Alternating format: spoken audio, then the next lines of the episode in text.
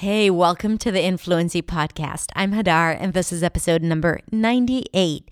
And today I'm going to talk about Clubhouse.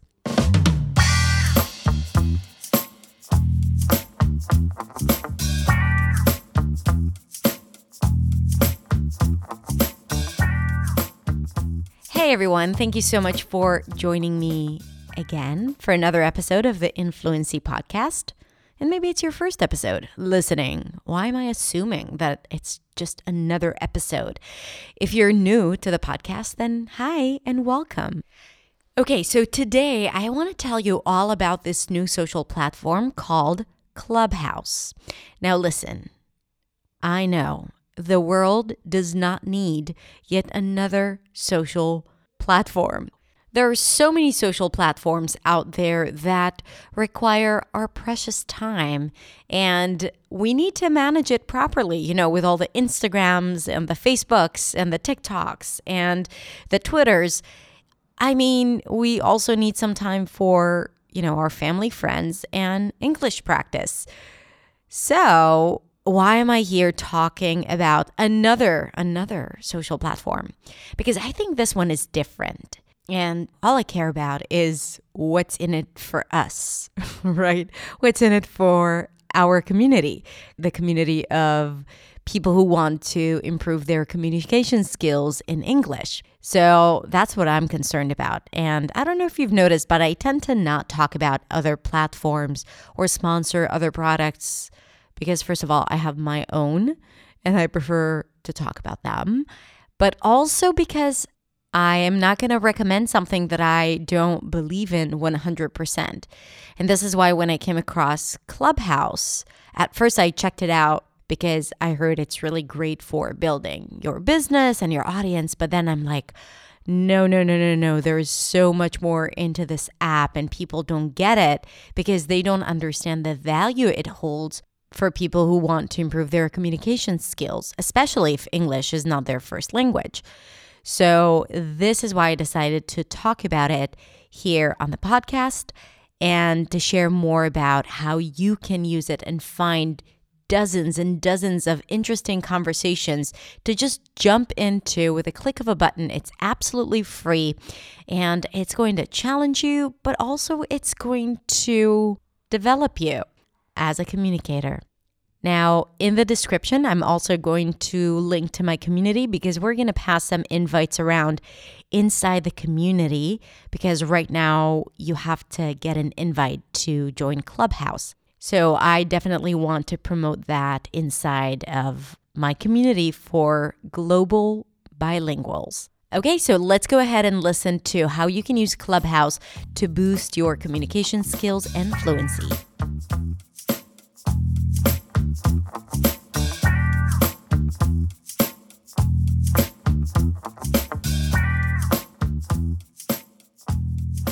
Hey everyone, it's Hadar. Thank you so much for joining me today. I want to tell you about a new social platform called Clubhouse. And Clubhouse is the ideal place to improve your communication skills, especially if English is not your first language. Think of Clubhouse as one big fat Zoom call with a lot of breakout rooms without the video and without the chat. So it's only based on audio. Now, there are a few downsides to Clubhouse that I'm going to talk about at the end. But before that, I want to tell you a little bit about how it works so you can try it out and use it to boost your fluency, confidence, and of course, clarity. And also why I think it actually helps develop a new way of communication. And that requires people to step out of their comfort zone. If you're new to my channel, by the way, my name is Hadar. I'm a non native speaker of English, and I'm here to help you speak English with clarity, confidence, and freedom. You can find me at hadar.accentsway on Instagram if you want to connect even more.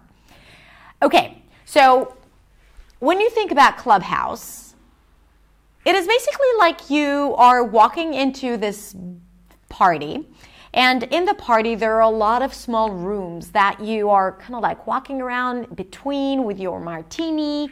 And then on the door of each room, there is a sign with the name of the room, like what's happening in the room. So, in one room, people might be talking about learning languages, and in another room, about science, and in another room, about podcasting, and another room, YouTube Q&A. So every room is really different, and the rooms that you see are actually based on your preferences and what you love to learn about and talk about and what you're interested in. So then you just walk around between the rooms and you're like, okay, I wanna I wanna go into that room that talks about podcasting. I like talking about podcasting because I have a podcast, if you don't know. It's called the Influency Podcast. Just saying. And you open the door and you walk into the room. Now, don't worry. It's not like the moment you walk into the room, there is a spotlight on you that requires you to speak. No, you enter the room and then you are still the audience. You're observing what's happening on stage. Now, on stage, it's like separated.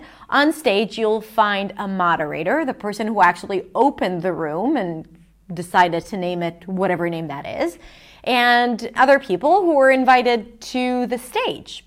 And the people who are on the stage, they can unmute themselves and have a free conversation about that topic. So when you're just the audience, then you can't speak, but you can raise your hand and ask to get called on stage right? So once they bring you on stage and the person who brings you on stage is the moderator, once they bring you on stage, then you can simply unmute yourself and speak. They can invite you to talk.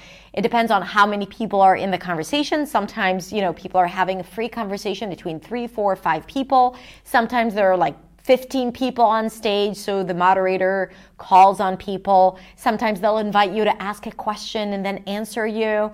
So it's really, really cool, especially in the small rooms where you end up finding four or five people that are passionate about the same topic, and then you just simply have a conversation.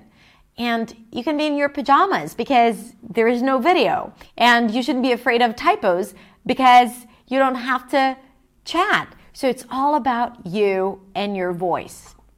Scary? Maybe. Useful? Absolutely. Now, here's the thing, and here's why I think the, this form of communication is really powerful. Because when you speak, think about it. When, when you speak to people in front of you, you are used to seeing their reactions, right? Like how they respond to what you're saying. They usually nod. They say things like, mm-hmm. And that makes it easier for us to be engaging and to stay in the conversation. You even have that when you are in a Zoom call, even though they might be muted. If you're speaking, you can still see them. But here, you can't see people's faces. So you really have to muster up all your courage and to believe that people are interested in what you have to say and to speak confidently in a way that gets people to listen. So I think that the communication skills required from the moderators or the people who are speaking are unique. And if you're able to do a good job on this platform, it can definitely level up your way of communicating in the day to day life, right? And also, it's really interesting as a listener or as the audience, it's really interesting to see how people deal with this challenge, how they communicate, how they're able to keep us engaged and interested, even though they can't see us. It requires another level of energy, I believe. And I think that it's a really great and interesting lesson to learn. So I think that is really telling, and you can learn a lot about communication. And of course, if English is not your first language, then when you listen to different speakers, you hear different voices, different accents, right? English is not just standard English like what you know from YouTube. So it's so great to expose yourself to that. It's, it's like it's like an interactive podcast, right? When you listen to the podcaster, but then all of a sudden people ask questions and they answer. So it's really cool. And if you get bored, you simply walk out of the room, so out of the chat, and then you go into another room. And the best part is that once you join, you can open your own room and start a conversation with your friends or choose a topic and you can be the moderator. And think about what an amazing opportunity that is for you to improve your English. Now, I want to tell you about my first interaction on Clubhouse, the first time I spoke there, because it was not at all glamorous. Not at all. And I want you to hear it so you get comfortable if your first experience speaking is not that great. So, it, like, it, I was sitting on the couch Saturday night in my pajamas, very tired, and I'm listening to this conversation about YouTube. And I was like, should I ask a question? Nah, I don't feel like it. And then I said to myself, okay, Hadar, what you're feeling now is resistance. Like you don't want to do it because it's going to require you to feel a little uncomfortable and to speak in front of people that you don't know. But here's the thing. I always tell my students to get out of their comfort zone and to do the things that are uncomfortable. And every time they recognize that resistance, they need to still do it anyway. And I said, if you can't do what you preach, then, you know, how can you even ask your students to do that? So I was like, okay, okay, Hadar. I had that conversation with myself and I asked to be called. So I raised my hand. And a few minutes later, they invite me to go into stage. So I'm like, oh no, I, I didn't think that they're actually going to call me. It's a big room with hundreds of people. Um, I don't feel like it. So I was playing with the idea of leaving. And then I said to myself, no, Hadar, you'll do it anyway. So you'll be over it and then it's going to be easier because i knew that once i have that experience of speaking once it's going to be easier and it's so crazy because i you know i once had a live in front of more than 1000 people right and i'm making videos i have no problem going live on instagram or on facebook but all of a sudden speaking to 100 people was scary to me and I think it's because it's a new platform and these people don't know me and it's not comfortable, right? Like you get into that what are people going to think? Anyway, so I was waiting to speak and then I spoke and you know, I wasn't at my best. I was a little confused and, you know, my daughters were sleeping and I was like having all these things going through my head. But hey, you know, I did it and I got my answer and it was great. And then I was like, I don't know why I made such a big deal out of it. And of course, I shared it with my students, and now I'm sharing it with you. So you know that you might feel a little anxious before speaking, but you have to do it anyway. Ask questions, participate, go into small rooms, even though it might feel awkward because, you know, it's a small room and I don't know what to talk about do it anyway because as I said, it's an excellent opportunity to practice. Now, there are a few downsides to Clubhouse, as I told you. The first one is that it's not that available to everyone, which is part of their marketing strategy, right? They want to create FOMO and, you know, this video is not helping because it gets people excited about something that is not really available. But at the same time, I understand that in order for them to build a strong community that will support more and more people, they have to keep it small. That's the beta version. So I get it. Now, first, it's available only on iPhone or iPad. But I'm sure that pretty soon it's going to be available on Android once they're out of their beta version. Now, even if you have iPhone or iPad, you can't get in right away. You need to sign up and you can even save your username. But you need to get an invite. And you can get an invite only from someone who has your phone number and who has an invite to give. But here's what happened to me I just downloaded the app, saved my username, and then I got an invite a few days later because my friend saw me on the list of people and sent me an invite, which was really cool.